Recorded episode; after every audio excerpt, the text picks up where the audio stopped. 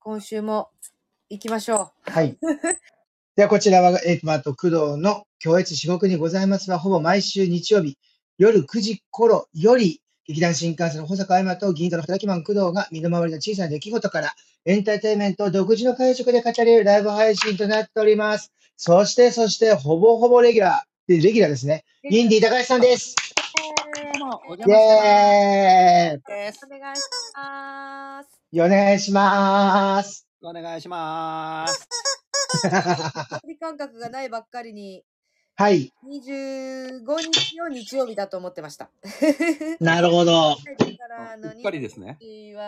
私、推し活が、東方神起のファンミーティングがあったので、ちょっと夜にあったので、配信できないなって言って、配信できないと思いますなんて言ったら、違った土曜日だったということで、無事にやらせていただきます。よろしくお願いします。よろしくお願いいたします。えー、嬉しい、みんな。昨日、あれ？とは思っておりましたが、今週もありがとうございますということで。ありがとうございます、ゆうさん、ふちこさん。うんはい、まあ、そんな感じで。私、あの、昨日、ファンミーティングはい。行ってきまして、はい。あのーもうね、すごい紙席をゲットいたしまして、おー。信じる、あの、2階席の、はいはい。ね、だったんですよ。幕張メッセのなんかイベントホールみたいなところだったんですけど、やったのが。うん、うん、うん。の1列目で、あのもう、はい。トロッコがね、あの、まあ、こう、アイドルのコンサートとかご覧になった方とか、こう、東方神起のコンサートのね、あの映像とかご覧になった方はわかると思うんですけど、トロッコが走るんですよ、こう、外周を。はい、はい、はい。うん、うん、うん。走るんですけど、その人たちねこうほぼほぼ私の目の前にいるみたいな。奴らが私のえー私の東方神起いるみたいな状態なわけですよ。もう、はいご面会みたいな状態で、こう、あの、トロッコに乗っていらっしゃるので、もうあの、はい、はい、はい、はい。にあの、初めて私、あの、これ間違いなくペンさせてもらいましたよねっていう、あの、よく私がやってるんですけどな、ほっぺ、ほっぺのハート？ほっぺハート。あ、はい、はい、はい、はい。今皆さんやってますよね。ホッペハートを最初はあの片っぽのハートをやって向こう側かうんら反対側を作って、ああのタレントさんの方からねやってもらうと、うんあ2つのハートになるっていうやつをこうやったりするんですけど、うん。まあ、ちょっとあの東方神起はあんまりそういうことやってくださらないっていうか直接的な BTS の映像で見るとねこうもう完全にくっつけてハート作ってくれたりとかしてるんですけどうん、うん、うん。皆さんちょっとそこまではやってくださらないので、まあ、あの、エアーでもいいから、こう、近づけてハートやってくれるかなと思って、こう、片っぽのハートをこうね、私やってたんです。うん、うん。そしたらなんか、ユノがちょうど通って目の前を。そユノが、はい、はい。あ、こっち見たって思った瞬間に、あの、こう、ピッて、ほっぺのハート、反対側にほっぺのハートをね、ピッてやってくださって。おー。でも、もう何回も通るから、うん、うん、何回もうん。通るから、また最後にもう一回ユノが来た時に、もう一回、あの、こうピッて、ピッて、今度あの、もうほっぺにしようと思って、ピッて、ほっぺのハートを私もこうピッて片っぽ作ったら、あの、ユノも片っぽほっぺのハートをピッて作ってくれた。もうあの、私あの、うちの、まあ、インディさんは言ってると思うんですけど、あの、うちの制作の女の子と、もあの、いるので、はい、東方神起の子がいるので、この二人で見てたんですけど、あの、二人でもその、ユノがほっぺした瞬間、イエー！っつって、そのまま崩れ落ちたからね。本当に。立ってられなくなったから、もう。あまりの威力に。見た見た！って、こっち、こっち見て、こっち見た！って思ったら、ピッてハートしてくれて、キャーってなった。本当に。過呼吸とかは大丈夫でした？もうあの、あまりに近すぎて、大はい大丈夫でした。でももう本当に立ってられなかった。立ってられなかった。立ってられなかったです。でうちの妹も一緒にいて、うんあのあ、はい、はい。はちょうど反対側スタンドの反対側にいて、うん。で、あの、お姉ちゃん、あの、服が白いから、私白い服着てるんですけど、白い服着てるからうんわかるわって言ってて。で、反対側からお姉ちゃん見えるわって言ってたの。妹がね。うん、うん、うん、で、あの、終わった後で、もうあのさ、とか言って、なんかトロッコがちょうど目の前通ったタイミングとかでさ、もううん。すげえ一人白いのがリアクション、リアクションでかくてさ、もう右に倒れ込んだり、左に倒れ込んだりしててさ、あれ絶対お姉ちゃんだなって思いながら見てたよ、つって。うん もう妹に全部バレてるみたいな。全部バレてるみたいな。制作のこと二人で、な私たち明日死ぬのかな？つって。な何私たちなんかすごい、こんな得積んだっけ？みたいな。てかもう2023年までの男運全部使い果たしたよね？つって。総決算だね。総決算。うん。もう全部うん大放出。もうどんだけ連チャンすんだってぐらい。もう通過して、つつ目の前の時、目の前通過した時は、反対側のアリーナの方を向いてたの。アリーナの方を向いて、はいはいはい。でつその背中、通過する背中に向かって、チャミンって言ったら、チャミンがうんクッてこっち向いて、こっち向いて、見たーみたいな。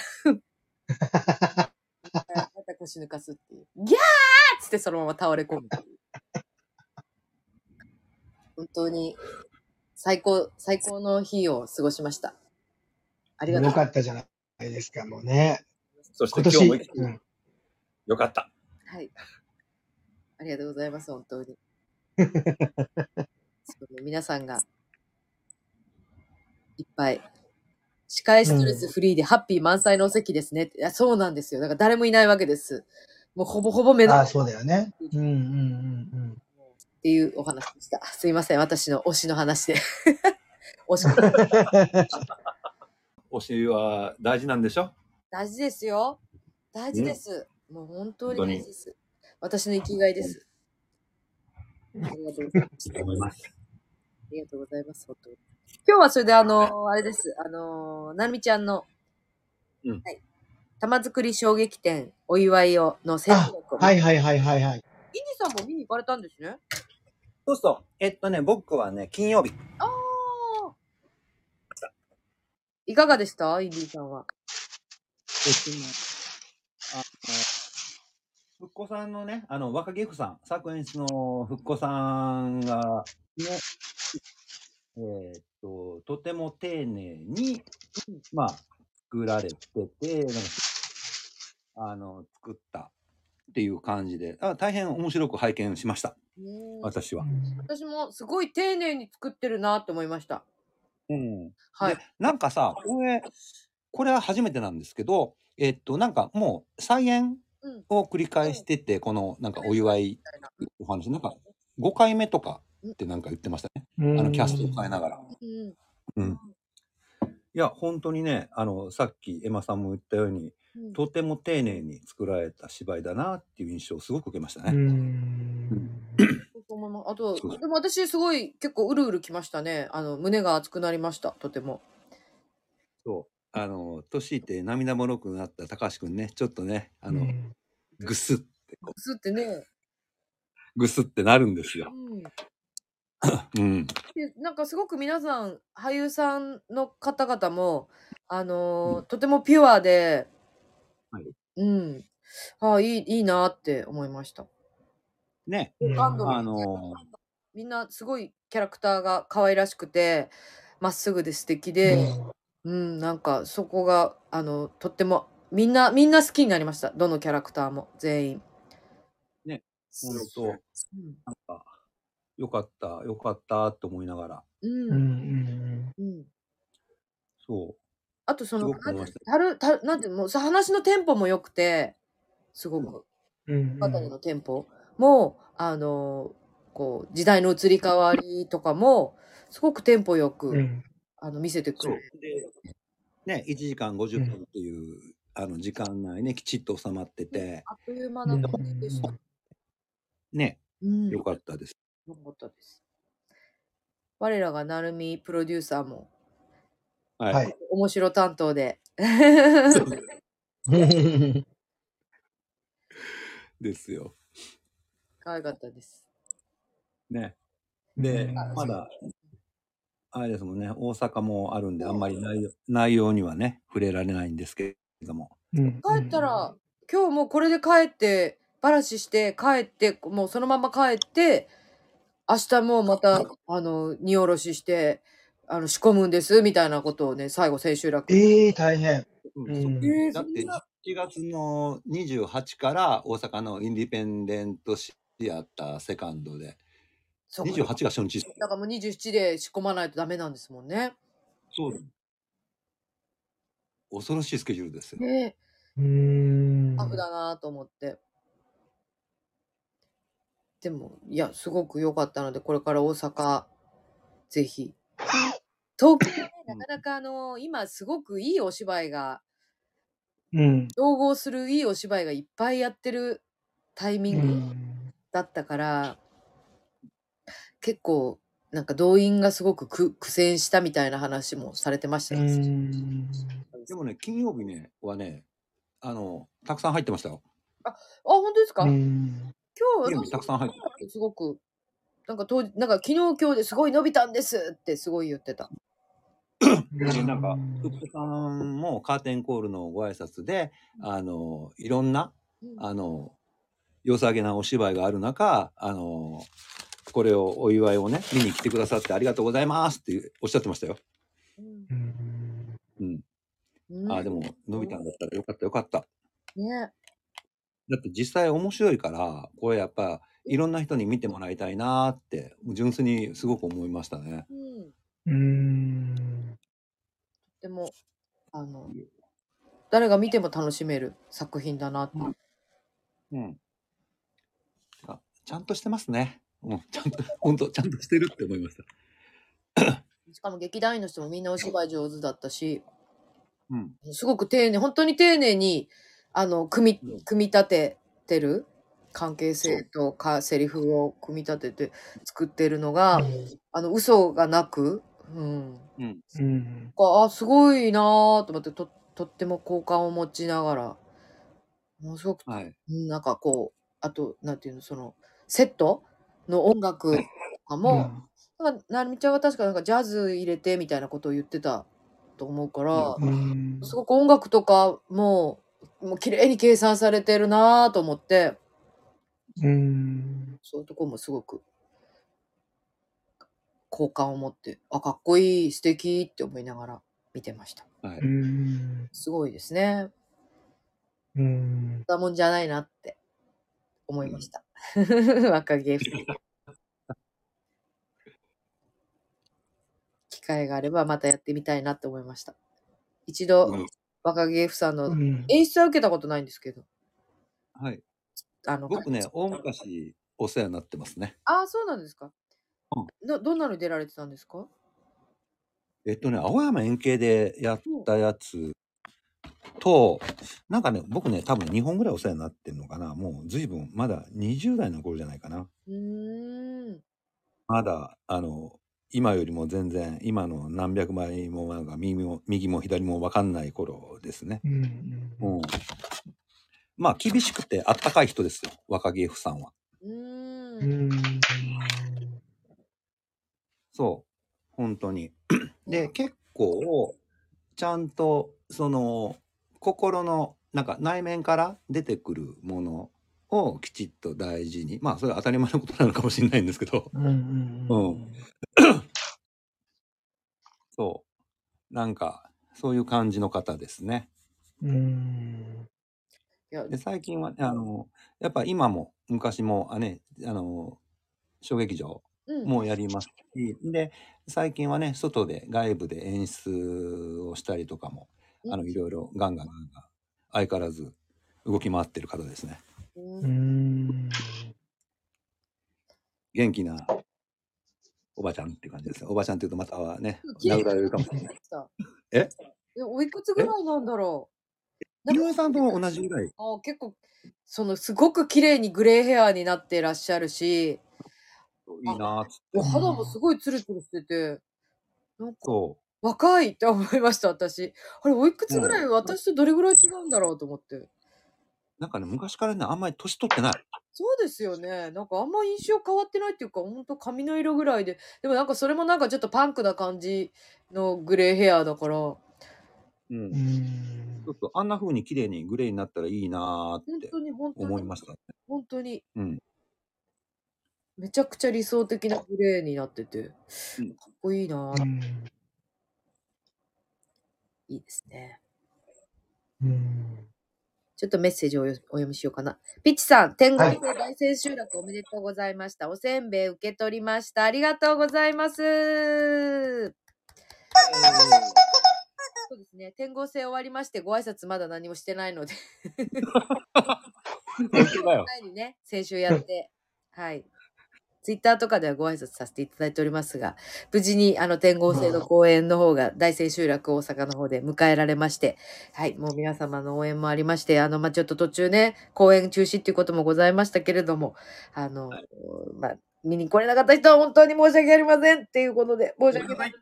申し訳ない。もうあのーきっと、近い、もう決まったのか、激死ね、来年か？ね、あるので、ぜはいひ、はい。やりますね。はい。足をは、足をそちらの方に足をお運びくださいませ。よろしくお願いいたします。ということで、無事に終わりまして、本当にありがとうございました。まあね、天候戦千秋楽ご覧いただいた方はご存知かと思いますし、あの、こう、X とか見てる方もご存知かと思いますけれども、ね、先週楽、ペア戦連絡にゲストアーティスト、アテ白縫さんという方が出ていただいたんですけれども、ねえ、いかがでした？ねミさん。え、ちょっと、あの、某アーティストについて話してもいいですか？もちろんでございます。ぜひ裏話でございました。まあ、これは私が実際に体験した話なんですけども、うん。怖い話みたい。都市伝説、うん、都市伝説風に入ってみました。で、まあ、順を追って話をしていくとですね、で、まあ、あれはもう東京公演終盤の頃ですね。なんか劇場に入ったら、あの新宿のね、劇場入ったら、井上さんがガサガサガサってやってきてうん、竹蔵竹蔵、東京と大阪の間に倉庫行くとかって。うんえ？え倉庫ですか？いや、行く用事はないですけど、あ行くのであれば行きますけど、って言ったら、倉庫に罰ある罰って言うわけですよ、井上さんが。うんで、うんまあ、それ聞いて、あ、罰ゲームですか？って言うと、あそうなんだよ、つって。で、まあ、バッテンはありますけど、回るかどうかはチェックしてみないと分かんないですよ、つったらもう食い気味で回んなくていいからって。え、衣装とかどうするんですかって。いや、もう着物の上から、みたいなことで、なんか変な気を使う井上秀則がそこにいたわけですね。うんで、まあ、あの、結局東京公演中にですね、高橋君はですね、えー都内某所の倉庫に行きましてですね、で、まあ、バッテンセットをピックアップして、まあ、回るか回らないかのもうチェックなんかをこう、するわけですよ。で、罰ゲームサイズのバッテンをうん、えっと、本番やりながら制作をしてたと。うんうんうんでも、回す気満々なわけですよ。もうだって回んないとね、意味ないでしょって僕なんかはこう思ってたんで、で、まあそうこうしてる間に、まあ東京公演はまあ終了していったと。で、時は流れてですね、うん大阪の場当たり中です。うんうんさて、場当たり中にフィッティングです。うんで、まあ、あの、成さんとね、まあ、フィッティングをしてる時に、あの、高橋君のですね、稽古着の短パンを見て、成さんがこれだって言うわけですよ。着物だと普通だろ履いてる短パンを見て。そうそう。そうそう、見て。ほんで、もうちゃんとややった方がいいんだよっつって。で、まあ、面白い方を選択するっていうのはまあ基本であり、まあ、それは僕も同感なんで、で、あの、これ僕同じやつを2枚持ってて、もう1枚選択済みのやつがありますから、じゃあこれ預けますね、みたいな感じで。で、結局ね、衣装さんが編みシャツを用意するっていう段取りになったんで、まあ、着物の上に、えー結局、バッテンっていうのはなくなって、結果、曲げ、編みシャツ、うん草履の2023年版のバッテン知らないがここで生まれたわけですよ。なるほど。はいもうんう、でね、調子に乗った成先輩が、あの、なんかさ、だけど、あの、チョーカー欲しいんだよ、チョーカーっつって。うんで、もう仕方がないので、まあ、急遽チョーカーを私、あの、楽屋で制作してたわけですね。首にこうつける飾り、チョーカーですね。うんうんうんで、まあ、そうこうしてる間にですね、まあ、大阪公演が始まりですね。となってくると、もう各セクションがですね、まあ、ここからしなくていい仕事をするわけですよ。映像チームが、あの、罰ゲーム用の映像を作ったりとか、で、音チームが曲の編集したり、で、終演後にサウンドチェックなんかもやり、トゥットゥ。で、演出を中心に、まあ、段取りの確認なんかをやってですね、もう、もう皆さんね、私も含め、もう皆さん本気ですよ。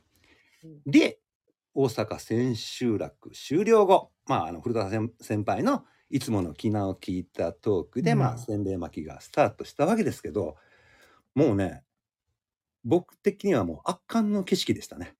なんかもう、ブースピッとか赤坂ブリッツみたいな感じで、なんか、ほんとね、今年一番アホみたいな面白い景色が見えたなーっていう感じで、なんか、僕今までせんべい巻きねエアーも含めて何度もやってきたんですけどもあの一番楽しかったかもしれない。うん楽しかったですね。すごい楽しかった。そうそう。エマさんはどう感じられました？あの、楽しかったです。すごい楽しかったです。もうあうの、んなんかさ、不法不用意に回すからさ、ブーンって、お辞儀、お辞儀しながらブーンって急に回したりするからさ、危ない危ない危ない危ないみたいな。危ない危ない危ないみたいな。近うわ近づ近づいてきたみたいな。そうそうそう。もうさ、あの段取り、細かい段取りとかさ、もう、あの、リハとかサウンドチェックの時にさ、あの、ちゃんと、ね、なるさん担いで、あの、自分で細かい段取りとかね、考えて決めてはったわけですよ。ちゃんとしてるなってあの、さ、後ろからさ、出てきてさ、なんかぴったんこで喋ってたじゃん、なんか。そうそうそうそう。あれもね、全部ね、あの、なるさん、稽古してた。ちゃんとしてるでしょ？真面目。真面目なんだよ。真面目。やるからでも。もうほんとね、バッテンちゃんと回ってよかったなーって思って、もう機械だからさ、で、しかも一発勝負じゃん。うん。もうほんとね、回ってよかったと思って。だからほんとね、まあ、よかったなっていうのが、まあ、あの、僕の、あの、素直な気持ちなんですけども、まあ、ここまで喋っといて何なんですけども、もう見てない方にはね、何のこっちゃって感じで、本当なんか伝わらなくて申し訳ないんですけども、で、うん、あれなんですよ。工藤さん、エマさん、はい。終演後ね、うん。なる先輩が、うん。俺の短パン片手に、うんありがとうな、竹蔵ってね、やってきて、もう律儀なわけですよ。うん先輩うんうん。で、成さんが、井上さん、こんな感じで終わりたかったんだろうって言うわけですよ。うんもうちょっとね、高橋くんね、ちょっとね、あの、うるっと泣きそうになったわけですね。で、なぜならば、なんか僕のね、まあこれ個人的な思いっていうかなんか感じてたのは、まあ、井上的には本当はね、せんべい巻きたかったと。うん。うんでも巻けない。うん。ならば、エアせんべい巻きにプラスアルファだと。みたいな。なことを思ってたと思うんですよね。で、そこで白羽の矢が立ったのが、まあ、なる先輩だったんじゃないかなって。うんあの、罰ゲームっていう大義名分のもとで、ぶっさーって矢が先輩に刺さったのかなって。でね、なんか僕やっぱ思ったのが、なる先輩って全部、まあ、井上さんのそういう思いを組んでのバッテン知らぬい活動だったんだなってちょっと僕思ったわけですよ。うんでね、結果、井上のね、望んだうん形で終えることができた天合星だったなーってちょっと思うわけです、高橋君的には。うんで、ほんとね、もう、なる先輩、お疲れ様でした。もう、本当ね、先輩は最高ですってこう思うわけですよ。まあ、ほんと最高なんですけど、でもこれ、うんあの、言っておきますけど、罰ゲームですからね。最終的に罰ゲームに戻すん。一回すごい持ち上げたのに、罰ゲームという名目をまで言ったのに。。そうです。知らぬに様々ですけど、もう稽古初日ぶちしてますからね。もう罰ゲームですよ、ほんと。去年先輩聞いてる、多分聞いてないと思いますけど、うん先輩、稽古はちゃんと来てくださいよ。お願いしまますよ。出てっちゃうかもしれないからね。っていうそう。そうそうそう。年齢とともにね。でも本当ね、あれですよ。なんかもうね、せんべい巻きのたんびにね、うんあの、アーティストバッテン知らぬいさんをね、お呼びするのが一番いいんじゃないかなっていうふうなだったらねことは思いましたね。うん。せんべい巻きといえば、はい。この方っていう。そう。そうです。いつもの。まあ、うん手を変え、品を変え、うん。でも本当、あの、良い大千秋楽になったなって、うんいう高橋くんの体験したお話でした。ありがとうございます。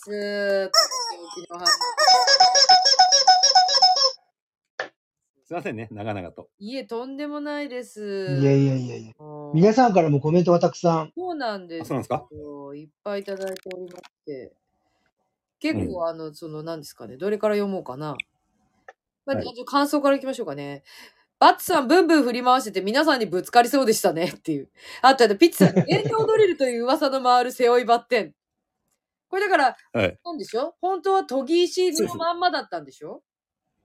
そうそう。あの、もともとはバッテン知らぬのバツっていうのはあったんですけども、鳥どくろの時にそれを改造して研ぎ石にしたわけですよね。で研ぎ石のまんま倉庫に保管されていてそれをまた今回のあの罰ゲーム仕様の大きさのバッテンに高橋君作り変えてました。鑑定採用の石だったやつが、うん。それ取って、バはいツをまた作って、バツをそうですで帰るっていう作業を、はい、やってましたね。うん。お疲れ様でございます。お疲れ様です。お疲れ様です。やるからにはね回さないと意味ないじゃないですか。うんうんそんなもん。うんはい。前のおかげで、みんなはい楽しい。そうです。いや、本当にあんなに熱い景色を見たのは、本当久方ぶりでしたからね。よかったですね。うん楽しかったでと笑える。うん。うんプロデュートさん、鳥どくろ以来のバツジャンプ楽しかったですって。マキさん、小道具を作るって、ある意味、いあーどっか飛んでっちゃった、飛んでっちゃった、すごい。ある意味、インディーさんの罰ゲームじゃないですか？って。はい。それはね、みんな言ってました。で、言ったら各セクションのスタッフ、みんな罰ゲームにね、あの、あれですよ、飲み込まれてましたからね。罰ゲームっていうのは、もう、あの、誰の罰ゲームって言ったら、なんか結局、スタッフもみんな罰ゲームっていう、そうそうそうな。っちゃう。音響さんだったり、照明さんだったり、みんな。そうでもやるからにはみんな本気で命がけですよ。本編も命がけ、罰ゲームも命がけですよ。だからね、罰ゲームになっちゃった人はね、本当にね、あの、辛いんですよ。もう申し訳ありません。でしょ？皆さんの、でしょ？本当は今日帰れるかもしれないのにとか、そういうお時間をね、うんさ割いていただいて、私の罰ゲームのためにお付き合い、スタッフの方にお付き合いいただくことになっちゃうので、もうすごいね、申しう訳ない。ん本当に申し訳ない本番中にね、あの心苦しい感じがこう出たりとか、その罰ゲームのことを考えると、ちょっとね、本番中そわそわしてる。うん細ゾロみたいになっちゃうし。そうですよ。でもね、エマさん、あれですよ。罰ゲームやんないとね、一人前にはなれませんからね。そんなことないって。もう罰ゲームやって一人前だからねって、あの、嘘ばっかり俺言ってるんですよいっぱい。いますから。はいいっぱいいますから。インディーズもやったことあるんですか、ありますよ。あれか。ありますよ。ラセラあん？れ違う違う違う。何を？これは、あの、古田さんの作った、あの、1ページぐらいの文章を丸暗記して、土下座しながら、あの、ぶステージでずっとろ、あの、あの、お詫びの言葉を喋ってましたね。気がすんな。多分、大山劇場だったような気がするんですよね。見た気がすんな。そんな、そんな気がします。青山劇場だったような気がします。はい。という大劇場、今はもうないですけどね。あの、素晴らしい大劇場で、ね、何やってんだって話ですよね、本当に。うん。ていうかね、もう罰ゲームはいいや。もう絶対嫌だ。嫌な罰ゲームやりたくない。あ、エマさんもやった人？私もやったことありますね。やったことあ。やってたわ。うん水着で歌ってたよね。そうですね。一番大きいのは水着で、それは、えっとうん梅芸かな？梅芸で、千秋楽に、せんべい巻きで、あのー水着を、よしこさんの水着を持ってきていただいて、大阪だから。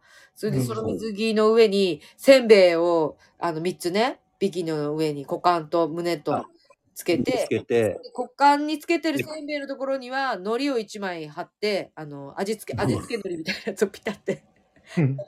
ちょっとおおけけみたいな感じでいい時代ですね。だってやって「マイ・レボリューション」を歌うっていう櫓の上で。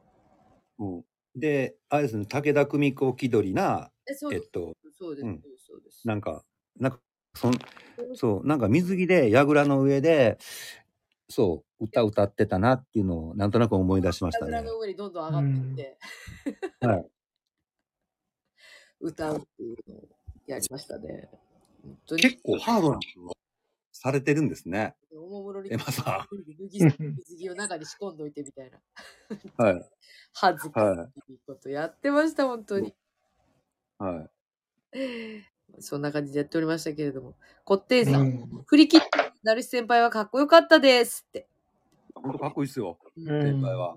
うん、あ、もう一個あったな。うんと、罰、ま、真面目な人は罰ゲームにならないとか。あとなんだろう、なんだろう、なんだろう。えっ、と、どこだろう。ナルスパイセンス的です。貴はい重な裏話ありがとうございます。はい。さすがインディーさん。せんべい受け取るの忘れて X、バツジャンプ、X ジャンプでバツジャンプしました。楽しかったです。ということでございますね。あと、あれですよ。先週の時にさ、あの、こってんさんがさ、あの、ペンミやる、長屋のファンミーティングやるって言って、呼びかけてて。天合星往楽の長屋ファンミは TT 前にいた私にコノさんと S さんがお声掛けくださいました。残念ながら、K マコさんはギリギリでごめんなさいの連絡をいただきました。ピッチさんと4人でご挨拶できましたって。ありがとうございます。素晴らしい。もう、皆さん、すいません、本当に。長屋のファンミ。もう。でもね、バッテン先輩の、せんべい巻きもありましたからね、きっと楽しみ、最後まですごい楽しういん。公演だったんじゃないかと思います。私もそう思います。うんうんうごなんか罰ゲームといえば、オセロのブルーレイが届き、収録されてて大笑いしました。これは、ちゃんと、中谷選手ですか？藤谷くん、藤谷くんじゃ、藤谷くんだってない。藤田くん。長谷と藤藤田くんが合体して藤谷くんになっちゃった、私今。谷藤谷選手のあれですかね。そうですね。はあれね、素晴らしかったですね。大爆笑して袖から見てましたけど、い。はい。私も。練習してたね、あれもね。うん、夕焼け、日焼け、日焼けを避けながらそう、。で練習してたっていう。すごかったよね、二人とも。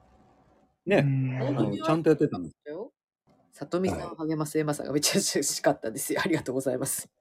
いや、もうね、痛いの分かるからさ、いやもう、でももうかもう変わりたくはないわけで。絶対に。変わりたいや、くもう絶対やんないよ。だからね、本人は本当にね、辛いんですよ。まあでも、まあでもそんなこんなで終わってよかったですね。本当に、あの、たくさんの方ね、ご来場来ていただきまし。で、まあ、七捨てはね、さっきエマさんが言ったように、ちょっと七捨てね、あの、亡くなっちゃって見に来れる予定だった方が来れなかった方には、もう本当大変申し訳ないんですけども、まあ、あの、とりあえず無事うん。とは言えないかもしれないけど、まあ、無事、うんあの終了することができましたと。これも、ね、それもこれも、えっと、皆様のおかげと、バッテン知らぬいさんのおかげじゃないかなとね思っております。ありがとうございました。はい。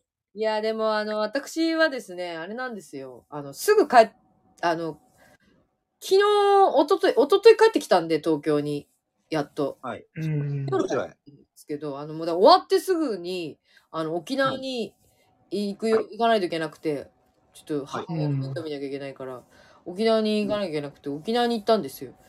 それで、はい。あのーに、で24日の、25日にペンミ、だから昨日ペンミ見に行かないといけないから、24日の夜に帰ってきて、うん。うん。12時前ぐらいに、20 13時ぐらいに帰って、23時過ぎぐらいに帰ってきて、で、まああの、まだ、で、昨日、今日の、あ、違う、昨日の朝、荷物受け取って、で、うん今日もちょっと用事があったので、もう未だに私まだあの部屋の中がすごいんだけど、トランクとか。全然ものすごい量、もうえ何にも片付けてないから、全部荷物が全部あるんだけど。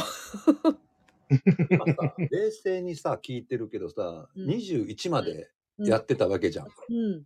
で、その後、かなり強行スケジュールですよね。めっちゃ強行スケジュールでした。うんねいや、もうやばかったって、ほんとねや、る、やるなぁ。うん、私すごいね。いなんかゆ、やす、まあ、で沖縄行ってまあ、やす、沖縄行ってまあ、休んだっちゃ休んだけど、なんかあんま休んだ気もしないし、なんかもう家とかすごいさせられたし。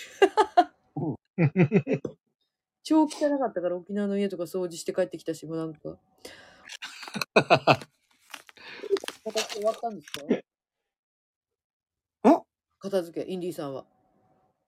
えっと、僕は、えっと、21日終わった後に、ちょっと途中までバラシを手伝って、うんで、その日中に東京戻って、翌日が、あの、都内某所の倉庫で、荷下ろしだったんで、まあ荷下ろしして、で、全部倉庫の中、元あったところに全部物を、まあ入れ込んで整理整頓して、うんで、まあそっからですね、自分の荷ほどきは。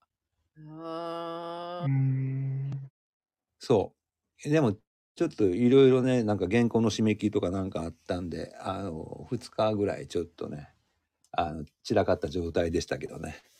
はいまあ、それなりに、次の仕事に向かうために、いろいろ。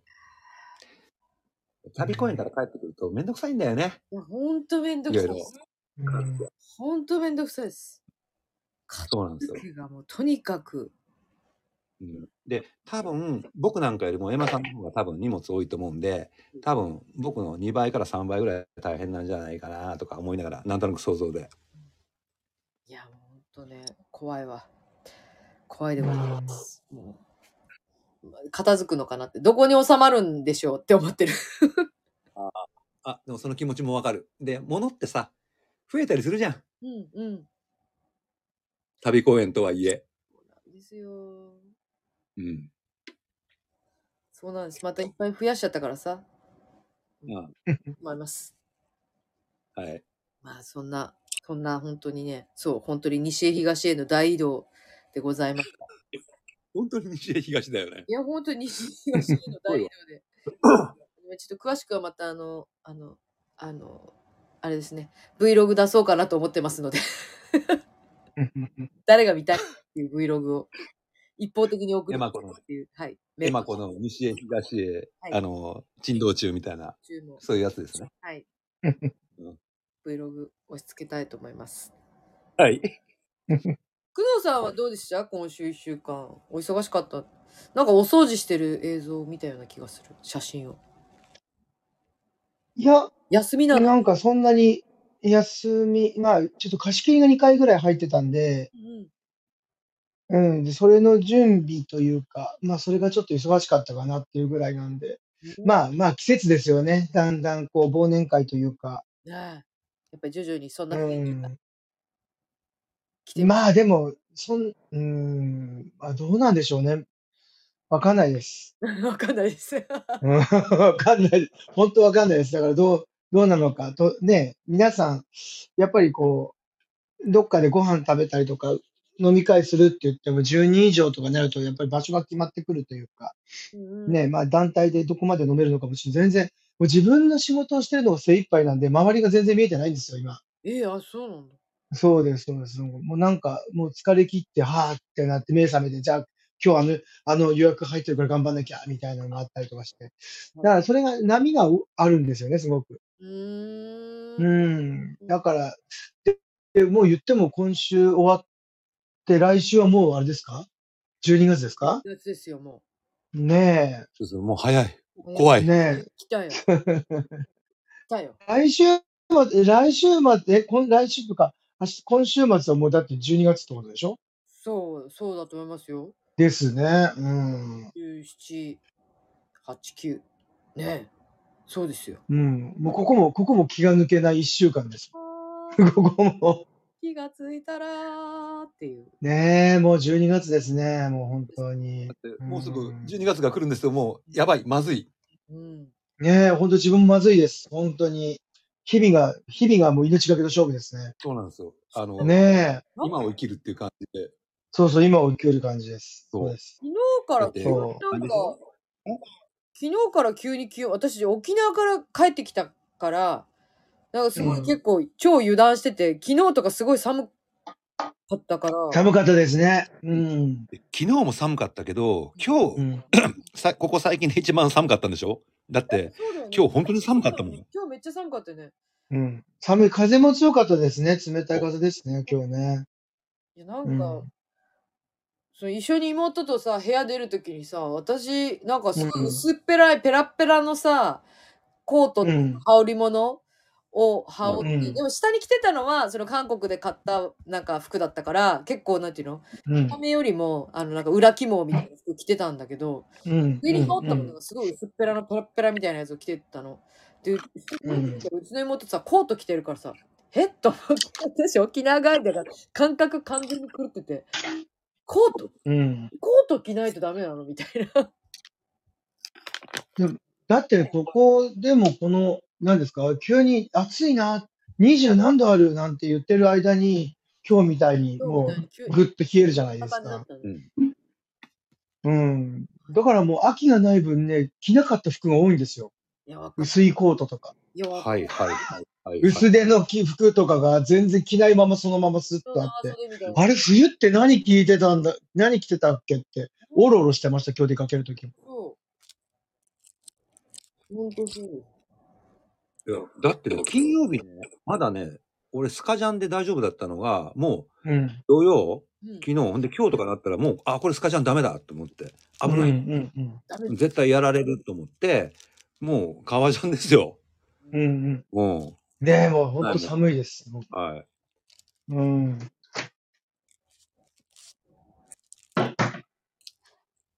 いやー、びっくりした。ねちょっと油断してましたね、これ。えうん。うん。そうなんですよ。だから来週、そうだもんね。もうどんどんどんどん。寒いんだよね。なんかもうね、お大きい料理を作ることばっかりしかないから、もうレパートリーがないわと思って。大きい料理って何 大きい料理ってだから、もう、あ、何？もおでんとか？おでっていうかもう、その団体でこう来られると、一人ずつ一人ずつ出すわけじゃないから、はい。もう、じゃあ皆さんこちらのフフードコートじゃないけど、ここまでやるので、じゃあ皆さん取りに来てくださいね、みたいな感じで。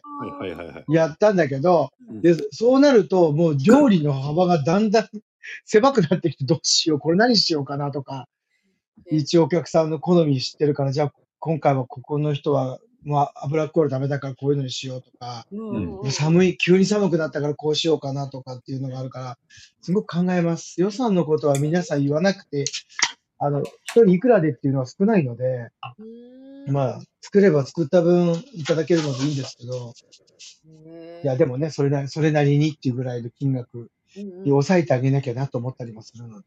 うんうんううんん。そう。ということが、なんか言ったってつまんない話なんで、自己、自己、自己、あの、消化しますけれども、もうこれ以上は、もうどうしようもないんでね。えーなんか美味しいもの作らなきゃなというのが。うん。え、でも、工藤さんちのは、どれもこれ、はい美味しいっすよ。美味しいです。いや、でも、うん。でもあるんですよ、こう、何人で来るって分かってて、うん。分けやすくなきゃいけないとか、あ取りにくかったらダメだなとか、そういうことを考えて作るんで、なるほどね。うん、だから本当、だから分けやすいので、こう、皆さんがこう、行き届くような料理で行かないととか思うから、意外と、だから、なんか手持ちの駒がなくなる、あっという間になくなります。ああ、そっか。何してたんだろう、この一年と思って、ぼーっとしてたなと。ほんとしてないと思いますけどね。ぼーっとしてたなと思って。お酒も料理も作ってたと思いますけど、いやいやいやいやいや、大、大半は酔ってましたからね。大学も読んでた。うん、なんか？あ大半は酔ってました。あさってぐらいにビュッフェの神様と、なんかおばんざいの神様とかが 降りてきて、ねこれを作るのじゃっつって。そう、でもなんかね、まあ難か難しいというかね、まあ、ねえ、なんか物足りないと思われないようにしなきゃとか、なんかいろいろ考えますけどね。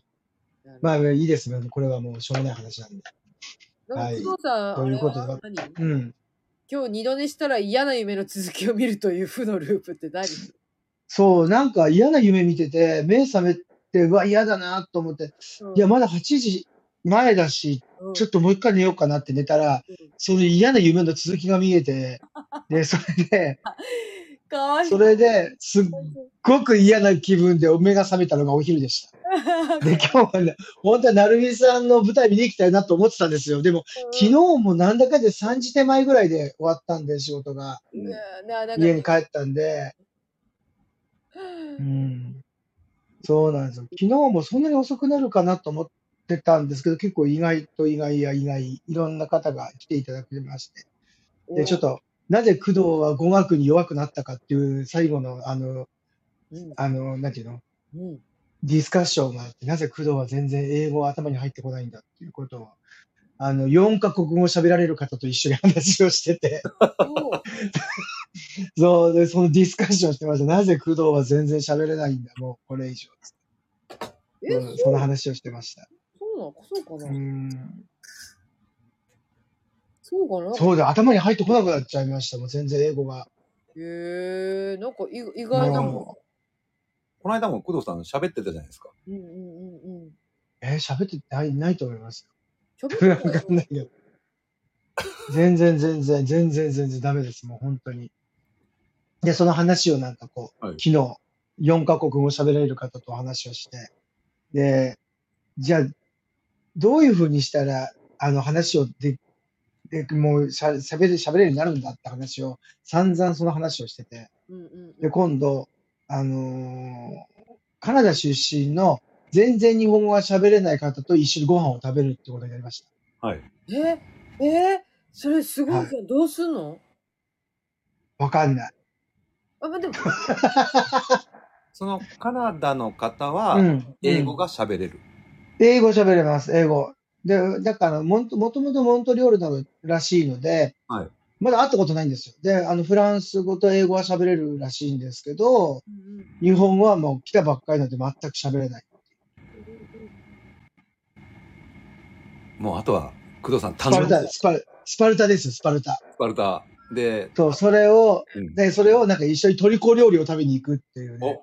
とてつも、とてつもなくハードルの高いことをするんですけど。もうなんか、ねボキャブラリー、もうトルコ料理っていうだけでさ、すごい難しいじえ。ゃ。うんん。うん美味しいんそうだ、だけどだから、で、もうね、その、その方も、もう、あのーとても、あの、いろんな料理とか、あの、もう、もともとイタリアに住まれて方、方で、あの、言葉も英語もイタリア語もトルコ語とかもいろんなもの喋れる方なんですけど、その方となんか、じゃあ、こんなにむ東京に、あの、いろんな国の料理があるのに、なんで自分は楽なところにしか行かないんだろうって話をしてたんですよ、昨日。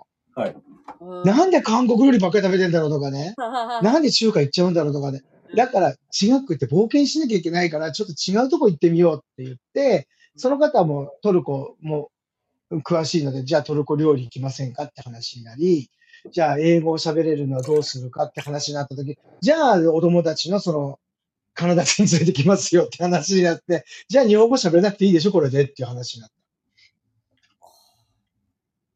そう。そうで、それをちょっとチャレンジしてきます。おの報告を楽しみにそしてます。うなんかね、いろんな国もあるじゃないですか。なんかこの前も言ってたけど、スペスペインとかブラジルとかいろんなとこあるのになんでこう、生き慣れたところにしか行かないんだろう、我々みたいな話してて。じゃあちょっと行きましょうよって言って、で、ちょっとそれをこう、あの、ちょっと定例にしましょうって話になってました。お確かうん。そういう冒険した方がいいね、ですね。自分そうですよ。だから、慣れない環境に。でさ、フィリピン料理だって何も知らないもん。いや、フィリピン料理なんて全然知らない。いや、わかんないし、マレーシア料理、マレーシアはまあなんとなくあれです。まあシンガポールだってね、いろいろ、まあいろいろあるじゃないですか、もう各国。ねあの、だからちょっと知らないシンガポール。うん。ねえ。自分もラクサとかぐらいしかわかんないですよ。あと、さね。うんチキンライスみたいなのね。うんそんなのしかわかんないから。うんいや、もっとあるでしょ、食べるものっていう話になって、でじゃあちょっと行きましょうっていう話です。それはでも、いいイベントじゃないですか、工藤さん。マジで。ねえ、ちょっと、いろんな、だからもうち、ちょっと知ってる方と行かないと、ほら、何食べていいか美味しいか分かんないじゃないですか、お酒とか。はいはいはいはい。まさにそうですよね。ねえ。なんか、わけ分からずにビールばっかり飲んじゃうっていうのもあるし、うん今まで自分、インド料理も大好きでインド料理食べてますけど、うんインド料理に何を合わせたら一番美味しいんだろう、お酒って、ずっと今、ずっと考えてるんですよ、これ。いや、ビールじゃないの。なんかビールってお腹膨れません？まあね、確かに。でも向こうのって、向こうのビールって意外とか、あの、私アルコール度数が意外と軽めじゃないのかなと思って。うんなんかね、レパネパール料理だと、軽いと思ううんうんうん。透明の焼酎みたいな。うんうんえあ、そんなのあるんだ。なんかね、透明のお酒があった。結構強めうんうの。んうんうんうん確か。うんうん。だから知ってる人と言ってこれと合わせると美味しいよみたいな人がいれば、うんちょっと楽しめるかなと思って。でも、あれでよなんですすよ。あの、うん工藤さんの場合、そのお料理っていう共通のうんうんあの、ものを通して、それが多うん分突破口になるはずなんで、ね、ちょっとね、話をちょっとボキャブラリーを増やしてきます。ちょっと単語力ですからね、なんと言っても。ねだからあれですよ、私もあのこの間ボソッと言ってた、あの来年のね、うんえ。あのうん。東京国際映画祭に向けて、そう。ちょっと、そ うえーえーあの、えー単語力をまず上げていくそみたいな。だから、なんでこんなに必死になったかっていう、思い思い始めたかっていうと、まず1年ってこんなに早いっていうことをまず、この後、先週で、あと6週しか、しかもう今年ないですよって話からの、うん。あ、こんなに早く1年で済むんだなっていうのと、うん。で、ハッとされたのと、あと、国際映画祭で、あのーすごくなんか何回も来てくださった海外の、うん。あの、プレスの方とかが、うん来年絶対また来るねって言ってきたときに、去年と全然変わってねえな、お前って言われるの嫌だなと思って、ちょっと話をちょっとね、少し小粋なジョークでも喋るようになりたいなと思って、ちょっとまあ一年かければなんか話できるでしょうということで、うん。ちょっと頑張ろうと思ってます。うん。うん。そう。そこに私も便乗して、はい。とりあえず英会話力というよりかは、僕の場合はい。はもうあの英単語力 からの話になってくるいろんな単語をロストしているので、多分あの次、うん？単語、結局単語ですよね。そ。うん。そううで、あと、やっぱりね、通じないかもしれないと思って、話ちょっと小声になったりとかするんですよ。なんとなくこう、あわかる。勇気がなくて。わかる。うんで、それで、あ、そう、ダメだなと、もうちょっとずうずうしくなんなきゃダメだなと思って、ね、もうちょっと喋れるようになるには、やっぱ勇気というかね、あの、高顔無知なぐらいがちょうどいいのかもしれませんね。うん。だからきょ、ちょうど昨日の、あの、なんか某国営放送で、ちょいすみっていうのがああるんですよ。うん。それに、あの、戦場カメラマンの方が出てて、で、その方は自分何回かお仕事したことがあるので、うんあの、お会いしたことあるからちょっと見てみようと思って、若手の俳優さんと一緒に出てて、うんその若手の俳優さんはちょっと街に出て話してても意外と結構、なんていうんですか、邪険に扱われてたんですけど、うんその戦場カメラマンさんが言って話をすると意外とあの話がまとまったりとかしてたんですね。うんやっぱりそこってね、挨拶が大事だよねっていう話になってたとこがあって、あ、やっぱりさ、パッと会った時にきちんとハローだったり、 bonjourだったり言えなきゃいけないなっていうのは、もう本当に思った。なんかな意外とさらっとするじゃないですか。なんか、あ、どうも、みたいな感じになっちゃうんで、ちょっとそこは挨拶大事にしていこうっていうのは心がけます。今度から。素晴らしい。うん。ってな感じですかね。あと映画2本ぐらい見たかなってぐらいで、今週は。ゴジラ見たんですか？ゴジラ。はい、はい、ゴジラ見ました。どうでした？あのー、シン・ゴジラより面白いかもしれない。おお、ちぐちっちゃい。すごく弱い。いや、あのね、全然、べ全然別物だと思うんですよ。シン・ゴジラと今回のゴジラって。あ、そうなんだ。うん。だから、シン・ゴジラって、なぜゴジラがこうなってきたかみたいなことを、なんか科学的というか仮説的にこう、膨れ上がってきて、と、あと、ゴジラ対日本といううん、あの、戦いの話じゃないですか。国が総力を挙げて、うん、あのー、まあ、で自衛隊が総力を挙げて、ゴジラを殲滅するっていうところまで行くじゃないですか。人じゃなくて、でもなんかこうね。うん。それとあとゴジラとはいいかに、いかのいう、いかの、いどういうものであるかっていうものを、なんとか科学的に解明しようという節がこうあったりとかして、意外とちょっと難しいお話とかするじゃないですか。見られた方はわかると思うんですけど。今回のやつは、なんか、あの、戦争が終わって、それから日本が復興していくっていうところに、そのゴジラという、あの、脅威が来るっていうところなんですけど、それがなんとなくこう、時代が良かったのかもしれない。あ、設定の？もう本当にその、うん設定の時代が本当に良かったのかもしれない。まあ、シン・ゴジラにしても、今回のゴジラにしても、大体品川から上陸して、あの、銀座経由して東京方の、あの、東京駅方面に行くんだなっていうのが分かりました。ルートが。ゴジラルート。大体そう、ゴジラルート。北側と大体、大体そうで、品川、北品川があたりが上陸して、そうそまあ、あのそう、ぐーっとこう、なんつうの？う。そうあの、今回は新橋の方に来るのかなああ、多分そのまま。新橋あたりに。この前はなんか赤坂が六本木あたりの方をぐるーっとこう壊していったじゃないですああ、か。壊してた、壊してた。で、新宿に来たん、あれ、銀座に来たんですけど。うんうんうん。で、今回も銀座丸、丸焦げになってましたね。まあ、全然何もなかったです。銀座八丁目の店丸こ銀座何もなかった。丸焦げになって、丸焦げになってました。もう、そう、そういうのを見てるのが、なんかこう、あ、あれがとかっていうのがああるじゃないですか、今皆さん。見ちゃうよねも。ちろん東京に住んでる方はね。ああ、うちが、うちがとかね。とかってなるなる。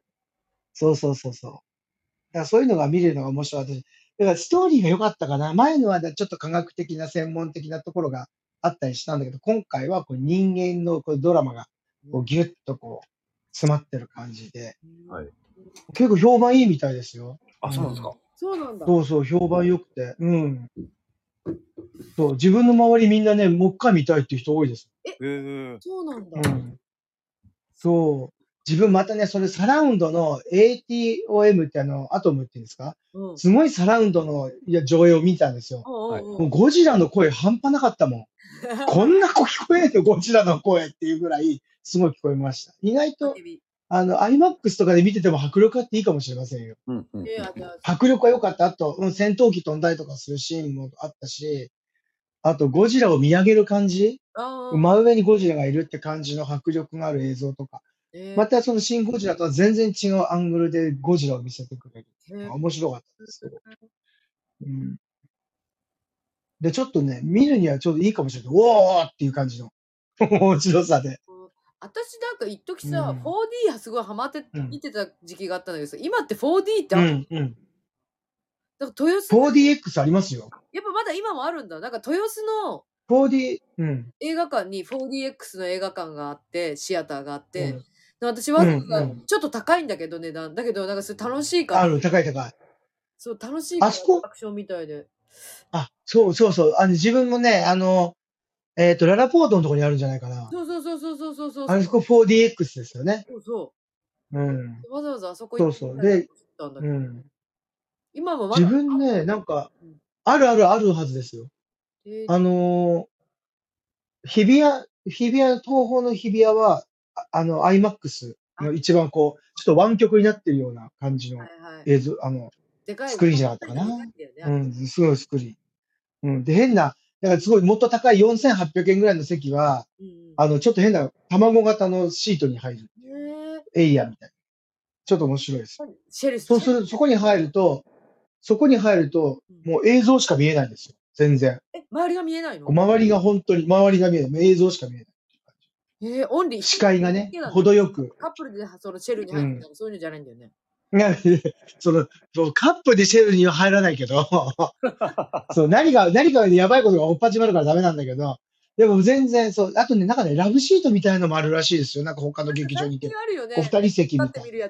ある。うん。うんどこにあるのか知うんらないんだけど。新宿じゃなかったかなあ、あるんだ。で、新宿の、新宿のピカデリーかなんかに、うん別、別室で、うん別室で見見れるってある、映写室みたいな別室があって、そこでシャンパン飲みながら見れるっていう部屋があるらしいですよ。写真みたいなのでは見たことあるけど、うんあどこにあるんだろう、こんなのうんと思って。あーで、自分で見ようとまあ思って自分し、来ないんだけど、そんなやつと思って。そう、だから、ねえ、言っても、ねえ、そんそういうところに見に行ってね、ピカチュウとかやられてもちょっとあれだしなと思ってさ見るぞシャンパン飲みながらピカチュウ見るってね。そんな感じになるかなと。そうです見たいね。うん、ねそう。あとあれも見ました。シシチリアサマーっていうの見ました。知らない。初めてシ。チリアサマー。ちょっとなんかあの、なんか元々あった事件をうん、まあなんかえ LGBT 的なあの映画だったんですけうんど、うん。うん。なんまあでもえ綺麗でした。映像すごい綺麗だったし、もう出てるあの二人、少年二人というか、それもとてもあの、オーディションで撮った新人の二人らしくて、とてもあのフレッシュな演技でとても良かったですけど。あ、なんか良さそうう。ん、うん。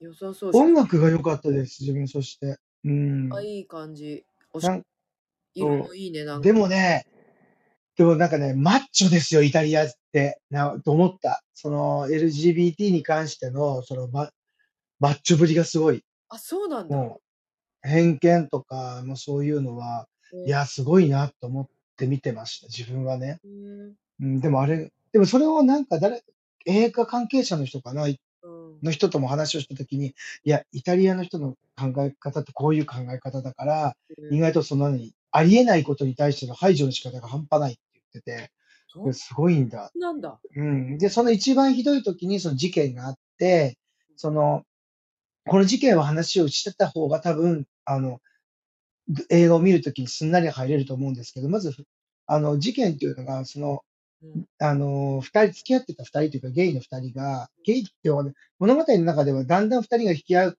引き寄せ合っていくっていう感じなんですけど、うんその二人が亡くなる、亡くなったっていう事件がもともとの発端で、それがベースになってるんですけど、うんその、ただ死んだっていう話じゃなくて、あの、本当は殺されたんではないか、あ本当はこうやって殺されたんじゃないかっていうのが、本当はあるんですよ、ベースに。物語では一切そこが描かれてないんですよ、全然。だから、だから後半の方に、え、なんでこういうふうになってこれもしかしてって思ってうん、まあ、あのまあ、事件が起きて、二人は亡くなってしまうっていうところで終わって、最後テロップも出てくるんですけど、でもその後に、あのいろいろこう、なんていうのなんでこういうふうになって、しこれが事件なんだろうって思ったんですよ。なんか意外とあっさり綺麗だったから、で、うん。本当は、その、なんていうの両家の二人っていうか、あの、両家の家家が、あいい家の人が、いい人のところの、おあの、家の人が、もう、その、ほら、捕まった子がいるんですよ。もう、犯人として捕まった子がいる、実際に。殺したんじゃないかって言って。で、それは本当はなんか二人は銃でこう死ん自殺したって話になってるんだけど、うん本当はもう殺し、僕、あの、その少年、甥っ子が殺したってことになってるんですよ。うんでも、本当は家族が罪に問われない13歳の子を使う、を犯人仕立てて家族が殺したんじゃないかっていうのが本当の話なんですよ。へえ。おーそう、恥だ。何々家の恥だっていうことなんですよ、これ。はいはいはい。そう。で、そこをなんとなく分かった上で見ると、もっと悲しく感じると思います、すごく。最後の方なんか。その事件をちょっと見てから、知ってから見ていった方が、うん。だからちょっとね、最初見てて、あれ、物足りねっていう感じだったんですよ、自分はね。うん、なるほど。うん。でも、事件をちゃんと分かってて見ていくと、あ、そういうことか、これがここなんだっていうふうにどんどん落ちていくっていうの。うんうんうんううんん。なので、そういうのが今回見てきましたね、なんか。社社会派だなと。綺麗、でも綺麗でした、どちらも少年も。ね、綺麗だし。僕のうん。君を呼んでみたいな感じだなと思って。あれはね、綺麗。あれは綺麗。シャラマンも綺麗だけど、あれはすごく物語としては美しいんだけど、うん、今回のね、実際にあった事件っていうのがあったんで、あ、そう。うん、リアリティがある同じい、そうい、同じイタリアでも全然違う感じだよね、と思って。ううんん。まあちょっとなんか、あれも2時、2時間ぐらいですかね。2時間ちょっとあるのかな。うん。でも音楽もとても映像も綺麗でした、本当に。えうんー、変わったら。ぜひ見てみてください。それをちょっとお分かって見に行くと多分もっと面白いかもしれないです。うんこれ今、サイトを見たんですけど、うん映像はい綺麗だし、で、イントロダクションを読んでたら、ああー、なるほどねって、うん。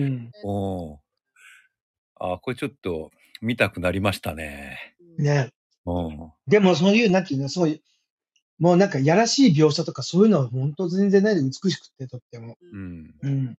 でもやっぱりそこ、こう、世の中ではは絶対渡っちゃいけないその境界線みたいなところを、二人はギリギリのところを歩くっていう感じなんですよね。はいやっぱり描あの描き方として。そこがこう切なくなったりしてました。うん。こってんさん。飛んで埼玉、うん琵琶湖より愛を込めて、はい。私の地元、はい滋賀がディスられてます。最初日に県内映画館で一時は全てのスクリーンで上演され、一日に23人上映されニュースになりました。られてるのにすごいやったってこと？で、ちょうどね、先週、え、この前23日公開の時に、たまたまその有楽町の、えーと、あそこは東映、東、東映か、東宝じゃ東映だ。うんうんそこの前を通りかかったらすごい人だかりで、うんうんなんだろうと思ったら、舞台挨拶の前のうん、あのー舞台挨拶の人が入ってくるみんな出待ちっていうか、入り待ちしてるんですよ。あ、入り待ちだったんだ、あの写真。入り待ちしてたら、すげえなんだろうと思ったら、そのスタッフで、飛んで埼玉って書いた。あの、スタッフが、こう、ちょっと、こう、両脇をすいません、すいませんって言いながら、いたので。ガクト。ガクトの入り待ち。ねえ。が、ねえ、舞台挨拶誰が来たのかちょっとわかんないですけど。いや、もうガクトじゃないの？ねそうですよね。二階堂ふみさんとかね。ガイドフミさん。きっとそうだと思います。ねね、俺の知り合いの埼玉出身の方もえ。言ってはい、はい。やっぱこの埼玉の劇場でも、あの1日20回でこの すごい。書いてるように滋賀だと1日23回、うん。23回回しえーしててでそんなにあの埼玉埼玉出身のうん。その方曰く、やっぱ飛んで埼玉、うん。あのワン見た時にうん。うん。これ埼玉県人うん。以外にこのこれ本当わかんのかなってもうずっともう埼玉県民が、うん。あのネタのオンパレードうん。でうん。すっごくね言ってた、言ってた。うん。楽しめたって。で、うちの、うちのお客さんで、その埼玉出身者がいて、はい。一時なんかね、埼玉のなんかよくわかんないローカルな歌をはい、すごい歌ってたんですよ。はい。で、それがオープニングかなんかに流れてたらしくて、うんう。んで、そでうちの母親は、そのお客さんがすごくいいぞ、すごくいいって面白いって言うから、うん。見に行ったら意味が全然わかんなかったって言ってましたもん。あー。もう、うん。え、何のことこれって。だから埼玉の、その、何、特にローカルのディスリだから、うんなんか、それが意味わかんなかったんだよね、とかって言ったら、いや、それハードル高かったんじゃないのって言ってたんだけど。うん、でもなんだかんだで大ヒットですからね。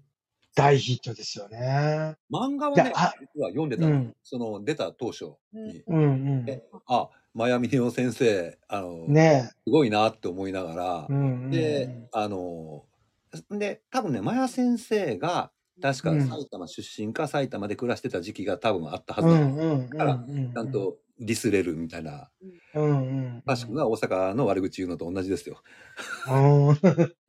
なんかね、その、あの、飛んで埼玉の前くらいに、なんか、群馬の似たようなどあの映画がありあったんですよ。うーんなんていうタイトルか、それね、たまたまワウワウでやってたの見てたら、なんかすごいやっぱ同じ感じ、群馬をかなりディスってて、でも、あの、飛んで埼玉でも、群馬のことは卑怯って言ってましたからね。映画の中で。すげえな、卑怯かよと思って。なんか恐竜飛んでるようなイメージで、なんか映映画の中で書いてあって。そうそうそうそう。いや、最初のワンも見てないんだよね、飛んで埼玉。あお前はまだ。自分もちゃんと見てない。うん。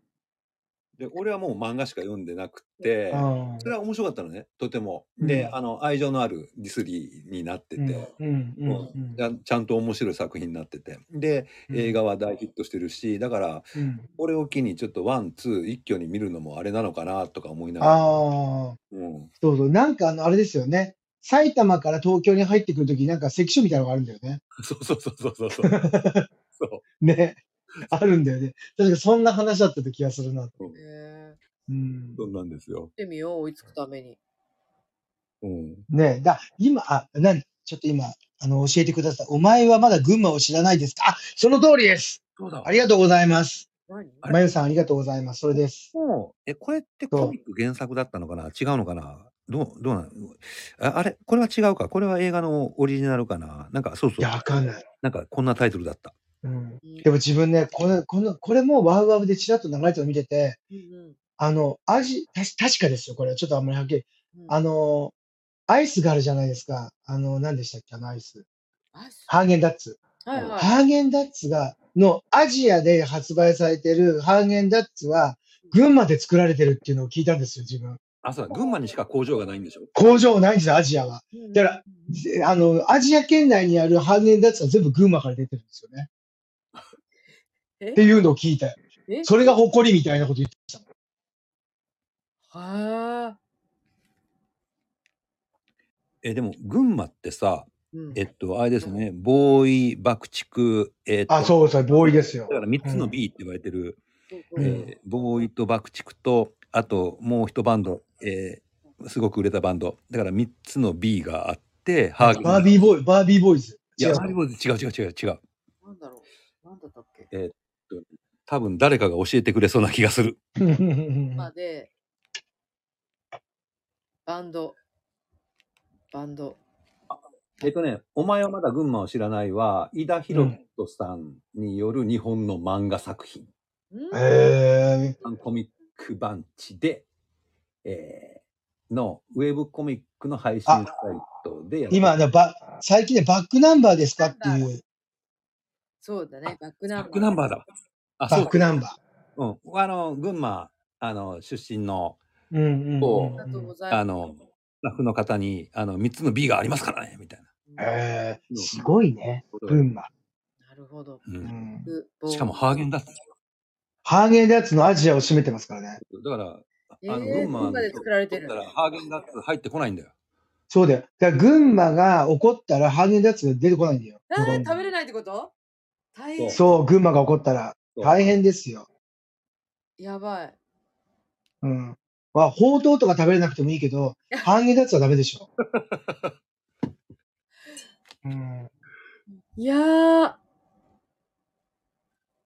お土産でよくある。ねすごい。原田のラスクうんの群馬ですよ。あ、ガトーフェスタ あるね。あーあるあるある。すごいなぁ。やっぱり群馬侮れなしだよね。侮れないね。うん。うん。これ。え、ガリガリ君も？え、ガリガリ君嘘もへえ。すごい。ガリガリ5点とかあるのかな？ポテンシャルすごいね。えガリガリ君だってすごいよ、だって。うん。いろんな。ねえ、なんか一時あのガ、ガリガリ君リッチとかって言って、うん。ポタージュ味とか出てましたもんね。出てた出てた。あの、せすごく攻めたやつね。攻めたやつ。そう、攻めたやつで思い出したけど、なんか、あの、ペプシでも昔すごい、おあの、のありませんでした？ペプシで？一時夏ぐらいにペプシで。え、ペプシあ、青、青じそ味とか。知らない。あるってあるって、 cucumberとかあったもん。キペプシでュー。カンバーなんだった。ペプシ。あった。ペプシであったの。 cucumber。攻めた時、キュウリ攻めた時あった。キュウリ、キュウリ。 cucumber、キュウリだよね。うん。え？あ、キュウリありましたねと、ほら、ノリスさん、ありがとうございますあったあったあった。出てきた出てきた。緑色のパッケージ。青じそとかあったんだよ。うん。青じそもあった。で、キュ、で、 cucumberが意外と美味しかったんですよ。 cucumber？ペプシの？ー。あ出てきた出てきうた。ん。こんなん私でも初めて見たペプシのキューカンバーなんて。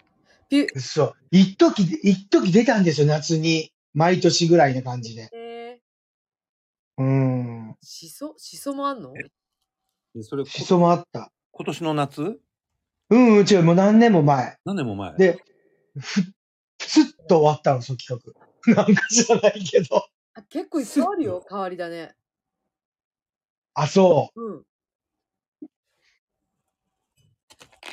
っぱりブルー。う。あとで、あと何？ブルー、レッド、スパイスが効いてる。ブルーは何が効いてるの？青いコーラと、あとブルーっていう赤いコーラが、ブルーハワイ？違うか。チェリーコークじゃないそれブルーと赤いコーラはたあのあれスパイスが効いてるってえ？ゴールドがジンジャー？でキューカンバーが緑で、うん。でホワイトペプシホワイトはヨーグルト味。あしそあるわ。ヨーグル緑色のコートあラるでしょ？あるある。うん。えちょっと待って、これ、モンブラン味って何？そうモンブラン味っていうのも書いてあったぞ。小豆。絶妙な赤さのコーラ。あ、小豆。あ。モンブラン味。もん、あのさ、もう、あのさ、あれ、あのーエンダーあるじゃないですか。沖縄のハンバーガーのエン。ダーうんエンダエーね。エンダーのあれねあそこにル、ルートビアでクリームっていうのあるじゃないですか。知らないです。もうルートビア自体知ら、飲まない。ああ、やめる。飲みないよ、ルートビア。ルートビア一回飲んだらもういいじゃん、だって。いや、でもね、だんだんあれね、夏にな、蒸し暑くなると飲みたくなってくるんですよ、あれ。エンダーだんだんは好きだけど、エンダーは好きだけど、行くけど、いやいや、ルーで、あれの、ル、ルートビアのちょっとクリームっぽい味があるんですよ。マジで？それにね、あの、モンブラン近いと思う、多分。えー、わかった、今度とてもあのクリーミーな感じ。いいいうことね。うん。あチャーさんがペプシのキャラメルパンチ味美味しかったです。すごいな。みんなやっぱり、すごいね。すごいな。ウォーターメロン。キャラメルパンチ出てこないな。すごいえー、キャラメルパンチ。この、この、この記事よりももっと後に出てるやつがあるってことだな、きっと。今私が見てる。ねいやー。いやー、そうだよね。ペプシね、もう攻めてほしいな、もう一度。ペプシピンクの、パンチある、うん。とペプシピンクのこの文章が、いちごミルク風味のコーラで、味は比較的まともでって書いてますよ。まとも。ミルク感のまともあっさりとした味となっているようです。もういいんうだまともじゃなくて。そう、まともじゃなくていいんじゃない？な、多分。うんうん。2023年バージョンあるよ。何？え、ペプシ、焼きそば今年何？コーラ。うえ、嘘何？焼きそば？焼きそば専用。あ、専用でびっくり。焼きそばの味がするのかと思っ焼きそばの味じゃなくて、あ焼きそば食べるときに飲むペプシた。。うん。で、えっと、えペプシゼロ焼きそば専用コーラ。で、あフレーバーはミントだって。ー、えー、え、焼きそばに合うの？ミントって。私もそう思う。うん。な んだって紅生姜味をちょっと言うの方がいいよね。あ、そうフレーバーがね。紅生姜の方が。生姜いいね。うん。紅生姜の方がいい。そうそうそう。紅生姜？紅生姜味ってどペプシの紅生姜味いけそうな気がするけど。うね。あうんすごい飲んでる人いるよ。唐揚げ専用コーラえ？飲みましたって。え？ー、ふ唐揚げ専用？すげえな用もあるんだ。すごいな。発想。すごい。まあ、ワインみたいな感じですよね。このお料理にはこのワインを。ああ、そうだね。あーいや、じゃあ、ぜひ今度、来年から2004え2024年はあの紅生姜味と、あの、じゃあ、お寿司専用のガリ、ガリでどう？ガリ。いいね、いいね。いいねこう、酸っぱい、酸っぱい感じ。酸っぱい感じ。でもそれ、なんかでも、紅生姜味全然いけそうな気がする。ペプシで。ねあの、ガリも、ガリもいけそうじゃない？うん、ガリもいけそだってガリ中ってあるんだよ。う。ガリチはガリ入れとしあるよ。あるでしょ、焼酎。あ、飲んだことある。私なんか好きだった。あのさ、意外と。あのさ、蜜缶、蜜缶のさ、うんあの、み緑、黄みえ緑っぽい、あの、ポン酢あるじゃないですか。緑っぽいポン酢そうそう。み蜜缶で。掴んで？蜜缶で。普通、あの、黒いの、あの、ああいう醤油、醤油とか、うん。ああいうのじゃなくて、うんあの、緑色のやつ、液体が。何の音何の音？消してね、ちゃんと。変な音してるよ。あ手を洗った。ミュートかけて。はい。かけてちょっとドキドキしちゃうからミュートかけてお願いだから。おしっことかしてないから大丈夫だよ。もうやめてほんと。びっくりするから。あ、ほんとだ。そうよね。優しいお酢じゃなくて？なんか、うん、うん、違う違う。緑色の、あの、みあの蜜缶で、ポン酢であるんですよ。ポン酢サワポン酢サワー？ポン酢ーで、サワー蜜缶の、その緑、緑色の普通の、あの、ポン酢があるんですよ。あの、青いやつ。あの、み緑色のやつで。で、醤油のそれをお酒で、ですね。それをお、あの、お酒で割って飲んでる人いるんですよ、今。え？醤油緑？って感じですね。よく下町酒場でポン酢割りで出てくるやつ。そうそうそう、それそれそれ。自分もどうかなと思って入れてみたらね、ちょっとうん濃くしすぎちゃって、なんか酸っぱくてびっくりしちゃったっていう。へえ。うん。緑色のポン酢見たことあります？わかります？うん。あります？わかります。緑色の蜜缶ポン酢、えーっと、鍋物、湯豆腐、フライ、あ、そうそう、そんな感じ、そんな感じ。お酒の割り剤。そう。お酒で割るって誰が考えたんだろうね。へえ。なんか少しだけ体にいいのかしら。いや、ね、良さそうですよね、なんかね。酸味が。うん。だってお酢ですからね。うん。ね。う。うんん。ほ、ほ知らなかった。知らないこといや。ポン酢サワー、ポン酢サワーグッズっていうのありますよ。グッズ？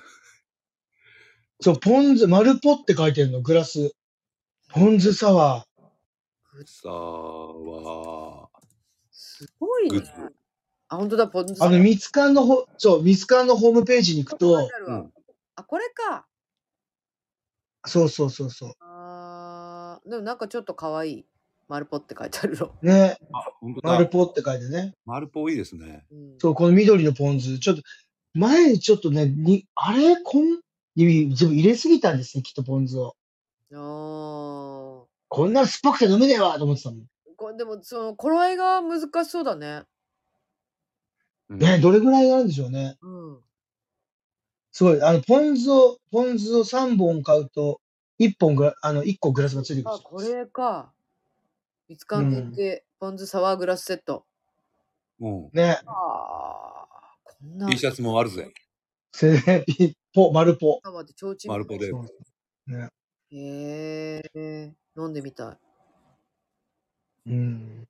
どうなんでしょうね。こうやっぱちゃんとこう、美味しく、黄金比で入れてくれる方に、で、の飲ませてもらった方がいいような気がしますよね。あ、そうだね、なんか甘くなくてさっぱりした味わいが癖になるって書いてますね。ああ、そうなんだ。で、砂糖不使用、酸っぱすぎず、すっきりした味わいで。じゃあ、すっきりしたうんレモンサワーみたいなもんだよね、ある意味ね。まあそうっすよね。うんうんうん。もう酢ですからね、一応ね。うんうんうん。ね。そうだよね。へえ、でもちょっとね飲んでみたい。私好きなね、の。飲んでみる。梅梅サワー、梅干しサワーとか好きだもん、私。ああ、じゃあいけるんじゃないですか、ちょっいけそうなはいはい気がするからと。ね、うちでもポン酢サワーやろうかな、したから。ちょっとじゃあ、それもう現場で、あの、実地研修ですね。私実研修しなきゃいけないですね。あの、妖怪相手に。妖怪で。妖怪が果たしてポン酢サワーが飲みたがるかって話なんですけどね。そうですね。妖怪の方々はね、ね。と飲まないかもしれない。うん。うん。裏メニューで。ね。うんいただきますって言って、こう丸ポで出すってね。あ自分が。あえて。いうん。はいえ、。なになにこれっつって。うんそうなりますかね、一体。一体全体って感じで。首、首見たの？首。そういえば。あ、首は見てないです。首は見てないですね。ななんかちょっと、うーん。なんかちょっとね、行く、行くあれがないかな、今のところは。ちょ。っと他のやつを見ようと思って、あれこれは、み、探してますけど。首見たいなと思ったんだけど、今日時間あったら見ようかなって思ったんだけど、うんうんうんうんうん。ま、ダメだった。意外と、意外とすごい首ちょんぱらしいですよ。え、そう。首っていうだけあって。え、あ、うんそうなんだ。そうそうそう。だから首なんだよっていう感じらしいですよ。ああ、へえ。うん。ね、どういう、どういうふうにあれの本能寺の変がね描かれてるのかはちょっと見てみたい気がしますね。そろそろそんなこんなで稽古がはじ、稽古が始まるということはあれじゃないですか？ね。まだでもまだ、あのほら、入江さんが、うん。あの、今日まで？かな？今日までうんうん。本番だったので、はい。終わって。で、まだ本番、なるちゃんとかも本番なので、12月を、あ、そうだよね。うんうん。なんか、あの、告知の、あの、更新とかありませんかね？告知の更新はね、特にはあの、まあ、あの毎回あれで一緒なんですよ。12月、あそうですね、稽古入って、えっと、1月のうん1日から21日までですね、はい、はい。劇場の方で、うんうんうん。いいんじゃないと公開させ、あの、ね、公演しておりますので、ぜひ、あの、チケットも、はい。さんはい、発売中でございますので、ぜひよろしかったら、あの、URL 添付いたしますので、そちらから飛んでいただいてお買い求めいただけたらなっていう感じなんですけど、まあちょっとあの、はい。そうですね、あの、この一週間ぐらいちょっとお休みしてるんですけど、最後の、最後の、え、ツーステ終わりで、ちょっとあの、うんうん。練習して、最後、うん。先生に教えていただいて、キックの練習したら、なんか、あれ？なんか意外と、最初の頃のあの、本当にもう、やばいねっていうところ、どうしようっていうところから、あれなんかちょっと冷まっうん。てきてんじゃん、みたいな感じも。仕上げていただいたので、川島先生のご指導のおかげで、スパルタスおー、素晴らしい。うん。私、それであのーあ、そうですよ。皆さんね、今日、こってはいさんと入江さんの舞台を感激でできたので、楽しさ倍でしたって。おー初めの方、チャーさんと一緒に 見てきましたって書いてくださった。わあ、楽しかった。楽しかったですか。楽しいでしょうよ。もう、入江さん。本当に唯一無二だからね。はい。はい。沖縄キックはなし？沖縄はね、ちょっとキック暇なかったね。全然なかったね。なるほど。うん、全然なくてね、もう昼間からビールとか飲んでた。なんだそれ。昼間からね、お母さんとビール飲んだりしてたね。本当に。うん。でも、そういう時間も大事ですからね。そうですね。うんうんうん。本当に。うんす。ごい何年も、あの、うんもう、はい沖縄に行って、もう生活してるんだけど、うんあの、そう、用事があったから、今回は、那覇のホテルに泊まってたの。家に。はいうんうん。最後の日だけ家に帰って、それまで用事があったから、お父さんの仕事がの関係で、あれしてたから、那覇のホテルに泊まってて、そしあの、うんうん。初めて、私、あの、あれをやりました。母親と一緒に。あの、シーサー作り。ああ、シーサーね。あの、焼き物？そう、焼き物。坪屋通りの近くだったから、坪うん。そう坪屋通り行って、あの、シーサーをね、体験で作るっていうのがあるんですけど、うわ、めっちゃ楽しそう。ええ、どんな感じだろすごい楽しかった。あの、すごい本当に一から全部せ説明して、うん。まず土台作りますっていうところから始まって、これではい。うんうん足うん。うん。尻尾を作りますとか言って目と鼻作ってきますみたいなのをでこれで塗ってきますとかっつっていうのをねやってあーと二人であーと運を私が運作ってママがあー作ってっていうのをうんうんうん楽しくでそれを焼くの？焼くのだからね2ヶ月後なの届くのはああ、なるほど、なるほど。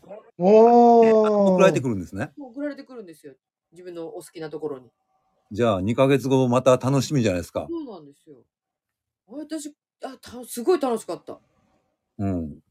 うーん。なんかうちの母親、物を作るっていいですね。うん、すごい良かったですね、うん。先生も丁寧に教えていただけるのでうん。え、大きさはどれくらいの大きさがのシーサー？手のひらサイズぐらいですね。手のひらに乗るぐらい、片手で乗るぐらいの、はい。あの、うんうんうん。なんかまあまあ、まあまあ、まあまあ大きい、大きいですよ。手のひらサイズか。ああ、なるほどね。手でガツうッと持んてる、片手で持てるぐらい、両、両、いで一人一個だから、うん。そうそう。私、母親もい一体作って、私も一体作って、で、こう、あーうんで、になるように作ったんだけど、すごいですね。4000 4000円ぐらいかな？一人。はいはい。あ、ピッチさん。シーサー体験は Vlog になるのかな？楽しみ。ありがとうございます。ちょろっとだけね、撮ってきたので、ちょっとだけ出します。あの、うちの。おー。こってんさん、ええ劇場でした。滋賀にも欲しいわ。ああ、商店通り劇場。うーん。行ってみたいな。良さそうだよね。ああいう劇場が、なんかこう東京にもいっぱいいろんなところにあったらいいのにね。って思います。うんうん。そろ締めに入っていこうかなと思っておりますが、今週もはいありがとうございました。長 々と私どもお付き合いいただきまして。ねでもね、あの、あれですよね。あの、大千秋楽のご報告をできてよかったじゃないですか。そうですね。あ、本当そうです。本当にあおの、話が貴重でした。あの、大阪公演始まって、まあ、その、罰ゲームの段取りなんかをやってんだけど、あの、何事もなく、初日が空いて、何事もなく、あの、千秋楽が終わって、あの、バッテン知らぬいで、ゲラゲラって笑えれば一番いいよねって、本当にそれをすごくう思ってたんんで。すよね。だからその通りになれて、本当によかった、よかったっていう感じですよ。お疲れ様です。改めてね。疲れ様でございます。長屋のエマさん。もう長屋のみんな本当にありがとうございました。楽しかったです。まあ、あの、まあ、最後に、あれですけど、あの、リラックスしすぎて、大阪公演うんの最後の方の時に、なんかもう本当にすごい気抜けちゃっなんかラリラックスしすぎたんですよね、私ね。なんかあの、最後、うんうんと客席をこう横に大阪は通過してたんですけど、最後のシーン。うんで、うん。その時に、最初、あの、こう、まあ、いろんな人が出はけがあるので、ちょっとこう、こ小屋みたいなところでスタンバイして待ってて、みんなで、長屋のみんなで。で、あのーいろんなはけた人が通り過ぎたら、あの、我々が今度扉の前に移動する、し移動するんですけど、うんうん。あのスタッフさんが案内してくれるんです。じゃあ行きますよ、皆さん、つって。声かけてくだうんさい。うん。スタッフさんについて、あの、劇場のね、その客席の扉のところまでみんなで移動するんです。うんうん移動してる途中でなんか私ね、もうなほん夜公演、ツーステの夜公演だったと思うんですけどね、なん本当に全然別に何にも、何にもですよ。何にも我慢してなかったし、なんか、あ、うん。なんか、あって出ちゃいそうみたいな感じでも何でもなかったのに、私なんか本当に普通に歩きながらうん、ずっておならしちゃって。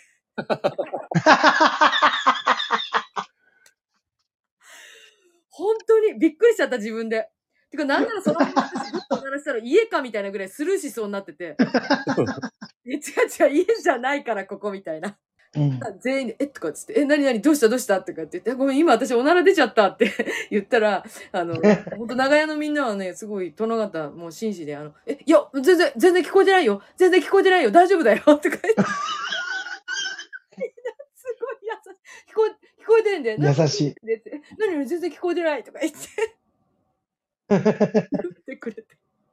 うんすいません、もう本当にね、私もびっくり。